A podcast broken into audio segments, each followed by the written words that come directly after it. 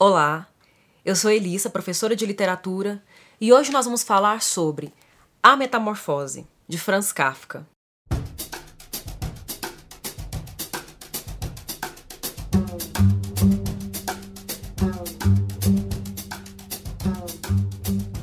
Quando certa manhã Gregor Samsa acordou de sonhos intranquilos, encontrou-se em sua cama metamorfoseado num inseto monstruoso. É assim que começa a metamorfose de Kafka. Se você for pesquisar no Google os 10 melhores inícios da literatura ocidental, os 15, os 30, os 12 melhores inícios, melhores introduções de narrativa de ficção, de conto, de novela, o início de A Metamorfose vai aparecer. Porque é muito abrupto, né? Entra de uma vez, a gente já começa lendo o livro com esse soco no estômago. O nosso protagonista, o nosso herói, passou a noite toda tendo sonhos perturbadores, esses sonhos não são revelados, mas ao despertar, encontra-se metamorfoseado num inseto monstruoso. No decorrer do livro, o autor não nos especifica que monstro é esse, que inseto monstruoso é esse, mas algumas interpretações apontam para a descrição de uma barata, o que é bastante repugnante mesmo. Essa é uma das marcas mais importantes do estilo de Kafka, que trazem esse soco no estômago não só em seu início, mas no decorrer da narrativa, no decorrer da trama, né? Tendo escrito contos e romances, Franz Kafka deixa importante para nós não só a metamorfose, mas também América, O Processo, é uma das mais importantes, das mais famosas obras de Kafka, O Castelo, que é uma obra tremendamente perturbadora, uma vez que ela é inacabada. Contos como Um Artista da Fome, né? E toda essa coletânea que Um Artista da Fome traz, uma sequência de contos também incômodos, também perturbadores. O Veredito, Na Colônia Penal, etc. Kafka nasceu em 3 de julho de 1883.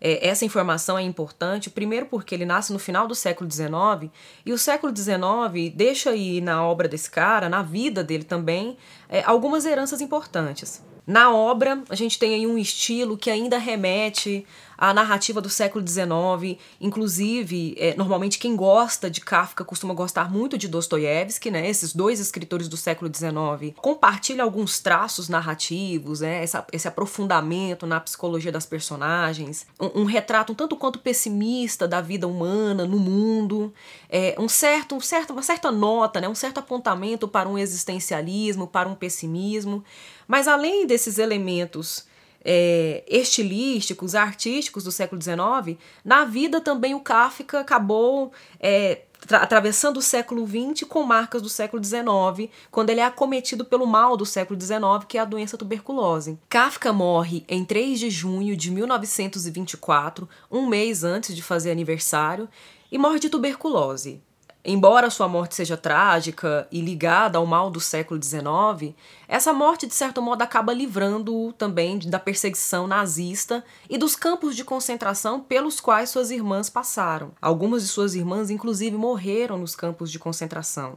Ele é considerado por alguns críticos como o profeta do espanto, porque uma vez que não tenha, né, de fato, falado da perseguição contra os judeus, de como eles sofreram nessa primeira metade do século XX e de como eles foram perseguidos pela violência, pelo nazismo, pelo preconceito e pelo ódio, de certo modo, em sua obra, o Kafka vai trazer alguns elementos que, brutalmente, nós vivenciamos no século XX. E ao dizer que ele se livrou dos campos de concentração por ter morrido de tuberculose, eu já aponto aqui para uma outra informação importante sobre o escritor, que era o fato dele ter sido judeu. Kafka foi judeu, embora em algumas anotações, em alguns relatos, ele ter dito que não se identificava muito com essa cultura, não se identificava muito com essa religião, mas o fato é que isso está impregnado na formação desse sujeito. De um lado, né, culturalmente falando, nós temos esse elemento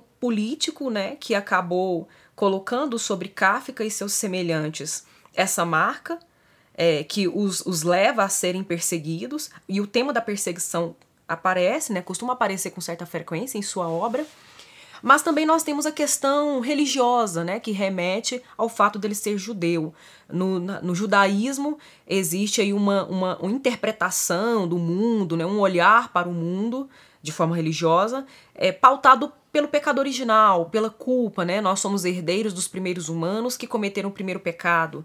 E esse elemento, né, o signo da culpa, aparece nas obras do Kafka. Os seus personagens, os seus heróis estão sempre sendo punidos, estão sempre sendo castigados, né, e muitas vezes não se sabe o motivo.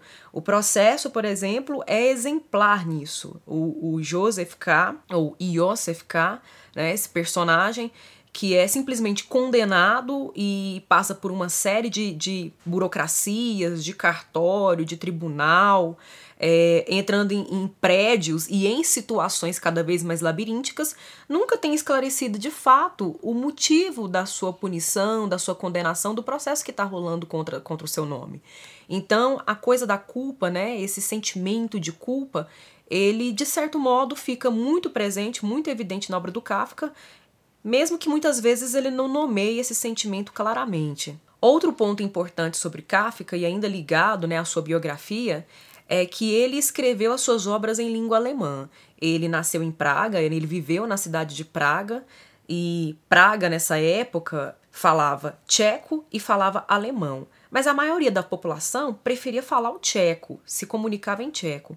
E o Kafka era fluente nas duas línguas, mas ele considerava que o alemão era sua língua materna. Então, quando ele optava, né, no meio da sua cidade, no meio dos seus compatriotas, falar uma língua que era minoria, ele acaba, de certo modo, fazendo o registro da sua literatura numa língua considerada menor. A sua literatura também é considerada menor por conta da língua, que é menos lida naquele primeiro momento. De certo modo, pode-se perceber aí uma dificuldade de comunicação, né? A falência da comunicação, a dificuldade de se fazer entender, de ser entendido. E esse sentimento também vai aparecer na obra do Kafka. É muito interessante porque muitos leitores, muitos estudiosos, alguns inclusive em determinados momentos, acabam fazendo uma leitura muito biografista da obra do Kafka. Obviamente essa obra oferece elementos que não somente biografistas para a gente poder entender e analisar o seu texto. Mas a biografia, né, a vida empírica do sujeito Franz Kafka é muito importante para a sua obra. O que nos leva a uma outra informação importante sobre ele, que é o fato dele ter sido filho de Hermann Kafka. O pai de Kafka foi uma figura que, segundo ele, foi muito problemática, a relação com o pai foi muito conflituosa, ele sempre buscava a aceitação, a afirmação do pai, e não conseguia, nunca obtinha, inclusive pela discrepância dos aspectos físicos, né? O pai se considerava mesmo um judeu verdadeiro, né? Com todo aquele porte físico, trabalhador, um comerciante que queria prosperidade, que queria ascender. E o Franz Kafka não ligava muito para isso, então ele e o pai não compartilhavam muitas afinidades. Ele nunca se casou, inclusive, porque o pai nunca aceitou muito bem as suas namoradas, as suas noivas. O Kafka também nunca conseguiu se acertar com essas mulheres. Ele chegou a ser noivo de Felice Bauer, por exemplo, 2 vezes, mas nunca conseguiu se casar com ela. E aí, em carta ao pai, nós temos um pungente acerto de contas, né? A princípio, o Kafka escreve essa carta para realmente jogar na cara do pai tudo que ele provocou, né, de trauma na vida dele. Manda para a mãe entregar, acaba que a mãe não entrega, né, por receio mesmo das consequências disso, porque com certeza não seria nada muito bonito e divertido de se ver. E hoje, Carta ao Pai é considerado uma das obras da literatura mais importantes de se ler, né, porque há ali, novamente, elementos estilísticos dessa escrita de Kafka, e também há importantes elementos da vida empírica, né? da biografia de Kafka. E por que esse pai é tão importante? Por que esse pai, de certo modo, ele vai aparecer nas obras do Kafka, nas outras obras do Kafka? Nas outras obras, em geral, toda a figura paterna, em A Metamorfose, né? Em O Veredito, a figura paterna, ela sempre será opressora ou brutal, e se não é a figura paterna, é uma figura patriarcal, né? Que vai figurar numa instituição ou numa profissão, como a gente percebe, por exemplo, em O Processo, em que temos a figura do tribunal, né? A figura do advogado, essas figuras que exercem poderes sociais patriarcais, elas são violentas e brutais, como uma forma mesmo de propor uma reflexão sobre a sociedade, sobre o Estado, mas também sobre a vida de Kafka. E pensando nesses elementos que são recorrentes na obra do Kafka, nós temos aquilo que os críticos chamam de estilo kafkiano. O que vem a ser esse estilo kafkiano que marca a obra de Kafka, deixa ela tão acentuada diante de outras obras da literatura ocidental?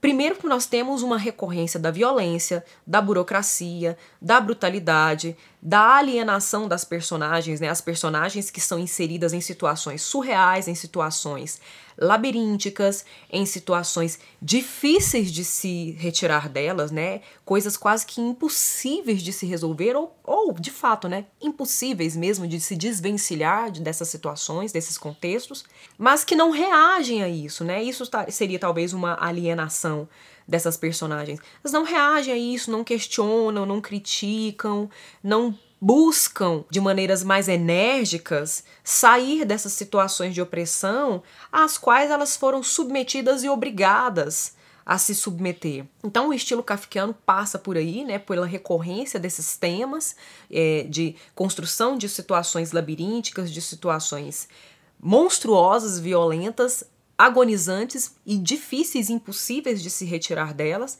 mas também nós temos no estilo kafkiano a mistura de dois elementos muito improváveis na narrativa, que é o insólito, chegando ao absurdo, essas situações que poderiam acontecer somente num pesadelo. Quem é que acorda de repente metamorfoseado num inseto? O que aconteceu? Foi influência radioativa? Foi maldição? O que foi? Isso nunca é respondido em A Metamorfose.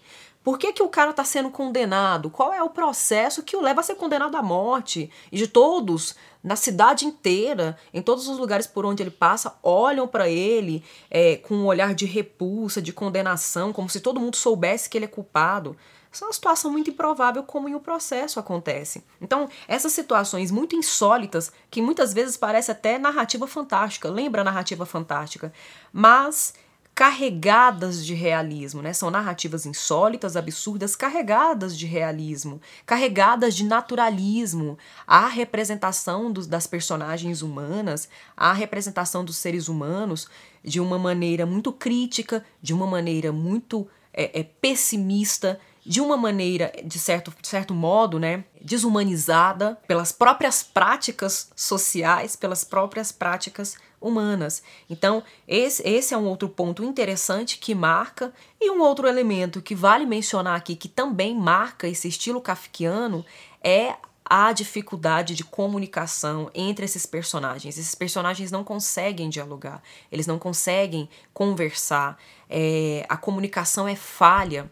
Ora, porque eles não se entendem, e ora, porque a gente percebe na própria linguagem kafkiana, no próprio texto do autor Kafka, certa sequidão, Uma linguagem seca, uma linguagem árida, não há criações, imagens poética num sentido bem senso comum, num sentido bem comum mesmo, de remeter a uma construção mais bela ou mais apelativa às emoções, aos sentimentos, à percepção, do sensorial. Não, em Kafka não há esses adornos, não há esses cuidados. É uma linguagem bruta, seca. Isso porque o cara também ele vem de uma linguagem muito burocrática e muito direta ao ponto, objetiva, quando convém, que é a linguagem do direito, Ele atuou como advogado durante um bom tempo numa companhia de seguros, embora fosse muito insatisfeito com essa profissão. Ele queria mesmo viver de literatura. A frase famosa de Kafka, em que ele diz: "Tudo que não é literatura me aborrece", marca muito bem essa inclinação. Mas, por outro lado, a figura paterna não aceita muito bem esse hobby, esse desejo que o Franz teria por se tornar escritor. A última informação importante sobre a biografia do Kafka, que não poderia deixar de ser mencionada aqui, é a sua amizade com Max Brod. Max Brod era um de seus amigos mais próximos, dos melhores amigos, a quem ele, inclusive, depois permitiu a leitura de A Metamorfose. Max Brod, inclusive, mexeu alguns pauzinhos para ajudar aí a publicação da Metamorfose em algumas revistas, muito longa para ser considerado um conto naquele momento, mas a insistência a insistência, né, da leitura desse texto e de como esse texto é impactante, se tornou impactante, acabou favorecendo aí a publicação de A Metamorfose. Mas o Max Brod também foi importante porque ele vai ser responsável por fazer algo pela obra do Kafka, que se não fosse ele, talvez a gente não teria acesso a nada disso hoje. Quando Kafka morre, ele deixa os direitos autorais da sua obra para o Max Brod. E ele faz ainda uma recomendação, né, de que o amigo destrua tudo, que ele acabe com tudo que tinha sido escrito. E aí o Brod não faz isso, né, muito pelo contrário, ele reúne, organiza, faz aí um trabalho de editor e publica, leva a público as obras do seu amigo falecido. Então, essa figura é importante na biografia, na crítica do Kafka. O nome do Max Brod não deixa de ser citado, justamente por representar aí essa importante mediação dentro do sistema literário que foi entre autor e obra e público, né, promovendo aí uma circulação da obra kafkiana. Sobre a obra A Metamorfose, convém fazer alguns apontamentos. A edição que li foi essa, traduzida por Modesto Carone, é um especialista em Franz Kafka, tradutor de Franz Kafka. Ele traduziu não só A Metamorfose, mas outras obras dessa mesma editora. Vem acompanhada de um pós-fácio que vai discorrer um pouco sobre a obra, e A Metamorfose é nomeada como a mais célebre novela do século XX, a mais célebre novela de Franz Kafka. Ele vai explicar um pouco dos bastidores da tradução, quais foram as escolhas que ele fez, como que ele em português vai reproduzir a sintaxe kafkiana, um uso de advérbios, né? O Kafka usa advérbios de modo com muita frequência, razoavelmente, evidentemente, esse tipo de advérbio terminado em mente, ele usa com muita frequência, às vezes dentro do mesmo parágrafo, dentro da mesma oração, e sempre uma linguagem que ao mesmo tempo parece muito prolixa, parece também muito enxuta, muito seca, e que vai muito como uma pancada mesmo nos olhos, na direção dos olhos do leitor. É considerada uma novela, né? Em alguns lugares você pode encontrar aí a nomeação de A Metamorfose como um conto, mas é um tanto quanto extensa, né, ultrapassando e excedendo umas 70 páginas, é até dividida em partes ou capítulos, né, sendo 3 capítulos. O núcleo narrativo gira em torno de Gregor Samsa, que acorda repentinamente metamorfoseado num inseto monstruoso, e como eu tinha dito anteriormente, algumas interpretações apontam para a barata, justamente pela repugnância que ele passa nesse primeiro momento, quando ele vai reconhecer o próprio corpo, ele vai analisar a si mesmo. A partir do momento em que esse personagem acorda metamorfoseado, nós temos aí uma verdadeira luta para a sobrevivência desse personagem, para a aceitação da família sobre esse incidente. E essa situação, essa metamorfose, ela acontece, ela ocorre fisicamente, materialmente, em Gregor Samsa.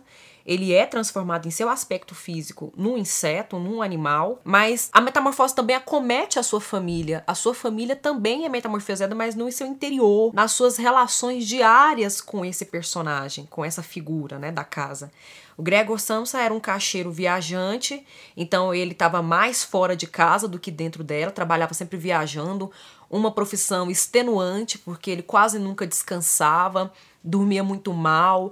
Essas reflexões, inclusive, permeiam os pensamentos dessa personagem no início, na primeira parte, em que ele acorda muito assustado e tenta lidar com essa nova configuração do seu ser. Ele tenta continuar o trabalho, executar o trabalho, como se nada tivesse acontecido, e tenta transformar essa metamorfose que o limita fisicamente. Ele não consegue mais ficar sobre 2 pernas, por exemplo. Ele não é mais um bípede, mas o corpo dele fica muito grande, muito gigantesco. Gente, imagine uma barata no tamanho de uma pessoa. Eu acho que, além de ser muito inviável viver nessa situação, deve ser realmente asqueroso, né? Eu acho que se eu visse, eu sairia correndo, horrorizada, porque eu já tenho uma agonia de barata do tamanho que ela é, pequenininha. Mas enfim, tenta continuar sendo o que era nessa nova configuração, o que se mostra completamente inviável, e é uma situação, de novo, labiríntica, da qual ele não consegue se desvencilhar, porque ele não descobre por que se metamorfoseou, como se metamorfoseou, e não procura a cura para essa situação, né? Nem ele, nem a família. Mas é muito interessante que, a partir desse momento, por meio de um narrador meio intruso, esse narrador é um entrão, ele dá conta dos sentimentos e dos pensamentos de todo mundo, e é muito impressionante, porque há momentos em que parece que esse narrador é o próprio Gregor Samsa. Ele está tão envolvido na história, ele está tão envolvido na narrativa, que parece que ele faz parte dessa família, né? Parece aquela figura ali que ele não mencionou dentro da narração e tá ali observando, morando dentro daquela casa também. Mas, em determinados momentos, a gente percebe que o narrador sabe tanto quanto as personagens, né? Ele não chega a ser um onisciente. E por meio desse narrador, nós testemunhamos o interior de Gregor Samsa, que mesmo sendo um inseto, sendo um animal, ainda pensa como uma pessoa. Em alguns momentos chega a ser até emocionante a profundidade da humanidade da figura do Gregor Samsa, que só pensa na família, pensa em quitar a dívida dos pais, pensa em mandar a irmã caçula, que toca violino, para o conservatório, pensa em viver uma vida mais humanizada com a sua família. E, do outro lado, a gente vê a sua família, ainda em corpos humanos, mas passando por um processo, por uma metamorfose de desumanização em relação a ele, né? Não quer mais encará-lo, não quer mais deixá-lo circular pela casa. E assim, gente, é muito curioso, é muito ambíguo mesmo, né? A gente vai lendo a narrativa, a gente vai lendo a novela e vai percebendo como é difícil essa situação para essas personagens. Porque eles não estão mesmo diante do corpo de Gregor Samsa. Eles estão diante de um inseto que, embora tente falar com a família, muitas vezes o narrador deixa subentendido que o que ele fala, ele entende. Ele consegue organizar na cabeça dele, ele entende o que ele está falando, a voz dele, mas a família parece não entendê-lo muito bem. A gente não sabe se é por um total fechamento da audição e da compreensão dessa família, ou se, na metamorfose, a voz dele foi alterada de tal modo que ele não consegue mais articular, verbalizar sons humanos. Mas é justamente aí que nós temos essa ambiguidade, né? Uma narrativa que vai transitar entre o humano e o inumano. O Gregor Samsa é humano e inumano ao mesmo tempo. A sua família também é humana e inumana ao mesmo tempo, né? Eles passam por um processo de desumanização. É uma narrativa que até hoje suscita diferentes interpretações. Já havia aí muitas interpretações de caráter alegórico, no sentido de tentar entender a metamorfose de Gregor Samsa como um processo de invalidez, né? Como se ele fosse a manutenção da casa, da economia da casa, e de repente ele sofre um acidente ou é cometido por uma doença e fica inválido. Já vi também leituras alegóricas que apontam para a construção da imagem de Gregor Samsa como semelhante à construção preconceituosa de pessoas que se encontram em lugar de minoria, né, e que por isso são desumanizadas pelo olhar social. O fato é que nenhuma dessas interpretações alegóricas fecha a obra. É uma obra que continua ecoando, que continua dizendo, não diferente das outras narrativas kafkianas, vai trazer a falência da comunicação, a linguagem seca, árida, a violência, a brutalidade. Uma das cenas mais pesadas desse livro é quando o pai está tentando chispá-lo, né? Está tentando expulsá-lo da sala de estar ali onde ele está, ele está próximo à mãe, aí ele começa a tirar maçãs no Gregor, e uma maçã penetra nas suas costas e gera uma infecção ali, param de alimentá-lo devidamente. Então, assim, o quarto dele vira um depósito, né, de bugigangas, de lixo, vira o quarto de despejo da casa, né? E aí ele fica nessa situação de marginalidade dentro da própria casa. Eles não conseguem abrir mão dele, mas também não conseguem considerá-lo como parte da família. Ele vira esse pária dentro da própria casa. Só que é uma narrativa tão intrigante e que traz todos esses elementos de uma maneira tão pungente que é difícil dizer que é só isso ou que é só aquilo e fechar a conta da narrativa aí. Portanto, né, eu indico fortemente, não só pelo aniversário do Kafka, espero que com esse vídeo eu consigo honrar a memória desse escritor, mas também pela possibilidade de reflexão, de experiência estética, de experiência com a linguagem, de reflexão sobre a realidade, de como a arte pode pensar a realidade e modificá-la, né? E a realidade fornecer material de reflexão para a arte continuar intervindo nela, né, nessa realidade, é que eu indico fortemente a leitura de A Metamorfose de Franz Kafka. Espero que goste, espero que não pare na primeira leitura, né? Eu li uma vez e depois reli, depois de 10 anos reli, e a obra me disse mais coisas, tanto é que vi necessidade de fazer o vídeo sobre essa obra em específico, e que seja também um convite para que vocês visitem outras obras do Kafka. Eu agradeço a atenção, né, a audiência. Fico por aqui. Até a próxima.